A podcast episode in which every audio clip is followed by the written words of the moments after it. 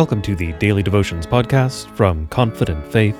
I am Corey J. Mahler, a contributor here at Confident Faith, and I will be your reader today, this third Sunday after Epiphany, the 21st of January, in the year of our Lord 2024, in the time of Christmas. There are no feasts, festivals, or commemorations on the calendar today. Our readings for today are Psalm 20, Psalm 13, Joel chapter 1, verses 1 through 20, Romans chapter 10, verses 1 through 21, and paragraphs 1 through 16 of part 4 of the Large Catechism.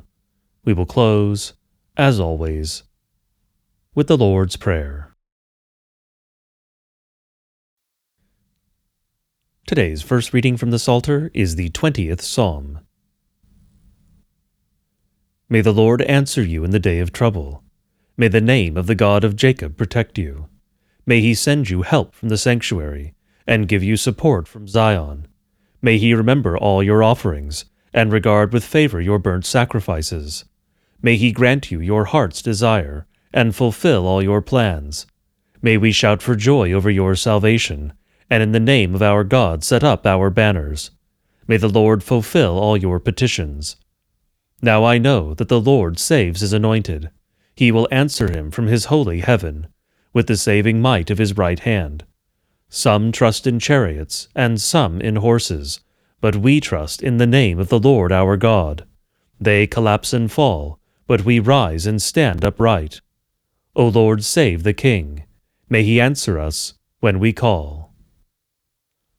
Glory be to the Father, and to the Son, and to the Holy Spirit, as it was in the beginning is now, and will be forevermore. Amen. Today's second reading from the Psalter is the thirteenth Psalm. How long, O Lord, will you forget me forever? How long will you hide your face from me? How long must I take counsel in my soul, and have sorrow in my heart all the day? How long shall my enemy be exalted over me? Consider and answer me, O Lord my God. Light up my eyes, lest I sleep the sleep of death, lest my enemies say, I have prevailed over him, lest my foes rejoice because I am shaken. But I have trusted in your steadfast love. My heart shall rejoice in your salvation. I will sing to the Lord, because he has dealt bountifully with me. Glory be to the Father, and to the Son, and to the Holy Spirit, as it was in the beginning, is now, and will be forevermore. Amen.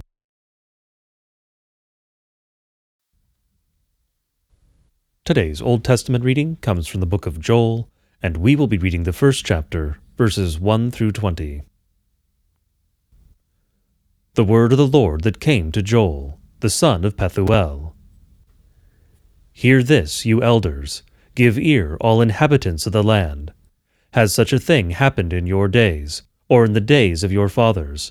Tell your children of it, and let your children tell their children, and their children to another generation. What the cutting locust left, the swarming locust has eaten.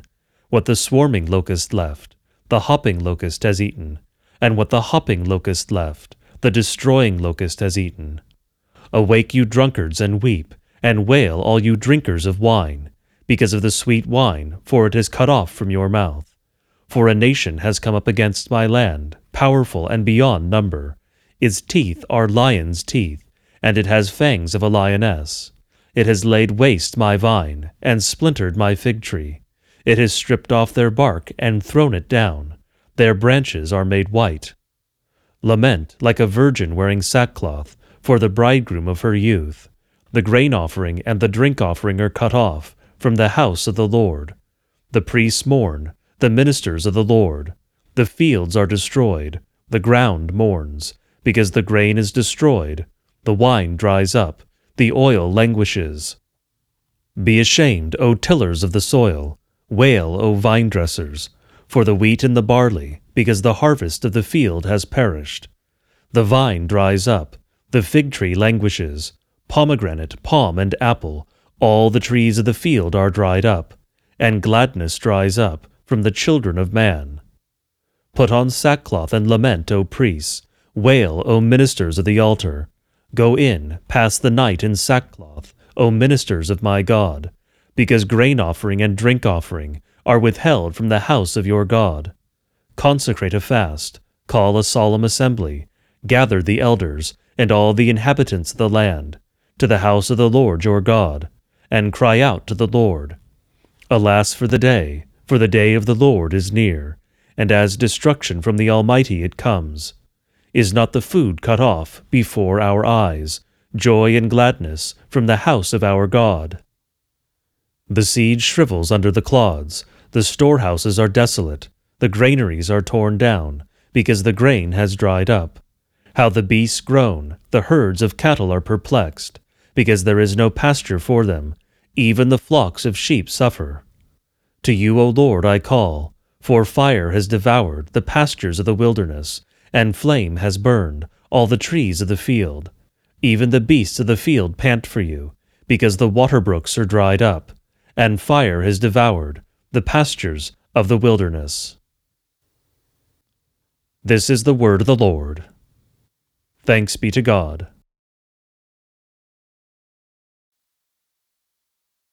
Today's New Testament reading comes from the book of Romans, and we will be reading the 10th chapter, verses 1 through 21. Brothers, my heart's desire and prayer to God for them is that they may be saved. For I bear them witness that they have a zeal for God, but not according to knowledge. For, being ignorant of the righteousness of God, and seeking to establish their own, they did not submit to God's righteousness. For Christ is the end of the law for righteousness to everyone who believes. For Moses writes about the righteousness that is based on the law, that the person who does the commandments shall live by them. But the righteousness based on faith says, do not say in your heart, Who will ascend into heaven, that is, to bring Christ down, or Who will descend into the abyss, that is, to bring Christ up from the dead.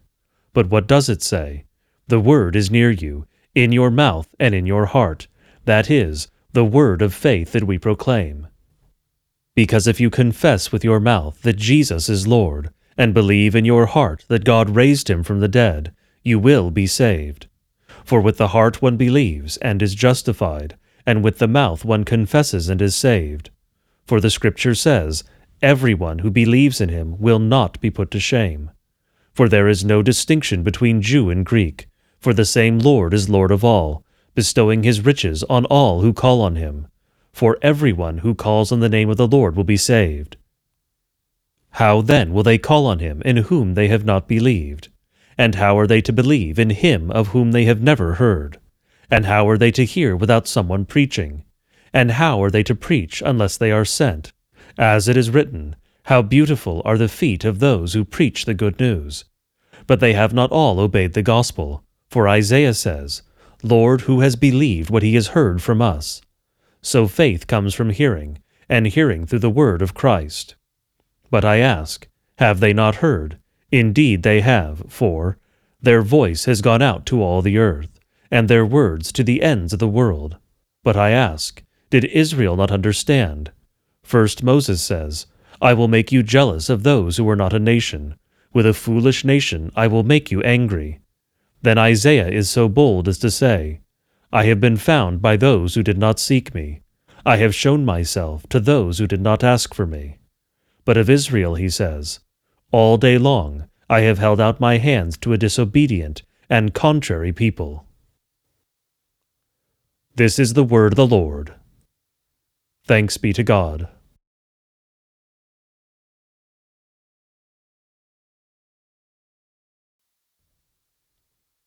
Today's reading from the Book of Concord comes from the Large Catechism, and we will be reading Part 4, paragraphs 1 through 16.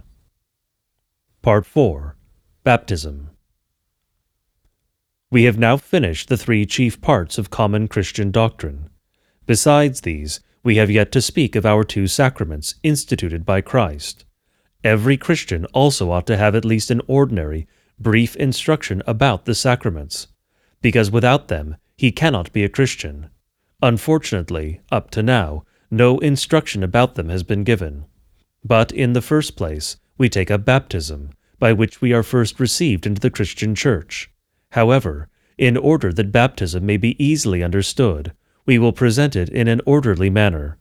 We present only what is necessary for us to know. We will leave to the learned the topic of how baptism is to be maintained and defended against heretics and sects. In the first place, we must above all things know well the words on which baptism is founded. Everything refers to these words that must be said on the subject. The Lord Christ says in Matthew 28:19, Go therefore and make disciples of all nations, baptizing them in the name of the Father and of the Son and of the Holy Spirit. Likewise in St. Mark 16:16, Whoever believes and is baptized will be saved, but whoever does not believe will be condemned. In the first place, you must note in these words that here stand God's commandment and institution. Let us not doubt that baptism is divine. It is not made up or invented by people. For as surely as I can say, no one has spun the Ten Commandments, the Creed, and the Lord's Prayer out of his head. They are revealed and given by God Himself. So also I can boast that baptism is no human plaything, but it is instituted by God Himself. Furthermore, baptism is most solemnly and strictly commanded, so that we must be baptized or we cannot be saved. I note this lest anyone regard baptism as a silly matter, like putting on a new red coat. For it is of the greatest importance that we value baptism as excellent, glorious, and exalted. We contend and fight for baptism chiefly because the world is now so full of sects arguing that baptism is an outward thing, and that outward things are of no benefit. But let baptism be a thoroughly outward thing. Here stand God's word and command, which institute, establish, and confirm baptism. What God institutes and commands cannot be an empty thing. It must be a most precious thing, even though it looked like it had less value than a straw. Up to now, people could consider something great when the Pope, with his letters and bulls, gave away indulgences and confirmed altars and churches, solely because of the letters and seals. So we ought to value baptism much more highly and more precious, because God has commanded it. Besides, it is done in his name. For these are the words Go, baptize. However, do not baptize in your name, but in God's name. To be baptized in God's name is to be baptized not by men, but by God Himself. Therefore, although it is performed by human hands, it is still truly God's own work. From this fact, everyone may readily conclude that baptism is a far higher work than any work performed by a man or a saint. For what work can we do that is greater than God's work? But here the devil is busy to fool us with false appearances and lead us away from God's work to our own works. For there is a much more splendid show when a Carthusian does many great and difficult works. We all think much more of the things that we do and merit ourselves. But the Scriptures teach this even though we collect in one pile the works of all the monks, however splendidly they may shine, they would not be as noble and good as if God should pick up a single straw. Why? Because the person is nobler and better. Here, then, we must not judge the person according to the works, but the works according to the person, from whom they must get their nobility. But our insane reason will not consider this, because baptism does not shine like the works that we do. It is valued as nothing. From this now learn a proper understanding of the subject and how to answer the question of what baptism is. It is not mere ordinary water, but water comprehended in God's Word, and commanded and sanctified by them. So it is nothing other than a divine water. Not that the water in itself is nobler than other water, but that God's Word and command are added to it. It is pure wickedness and blasphemy of the devil when our new spirits mock baptism leaving God's word and institution out of it. They look at baptism in no other way than as water that is taken from the well. Then they blather and say, How does a handful of water help the soul? Yes, my friend, who does not know that water is water, if tearing things apart is what we are after? But how dare you interfere with God's order? How dare you tear away the most precious treasure with which God has connected and enclosed baptism, and that He will not allow to be separated? for the kernel in the water is God's word, or command in God's name. His name is a treasure greater and nobler than heaven and earth. This concludes our reading from the Book of Concord. I now invite all of you to join me in reciting the Lord's Prayer, one of the most ancient prayers of the Church. I do encourage you to say it aloud if you are somewhere it would be reasonable to do so, but praying it silently is, of course, also fine. The Lord knows what is in your heart.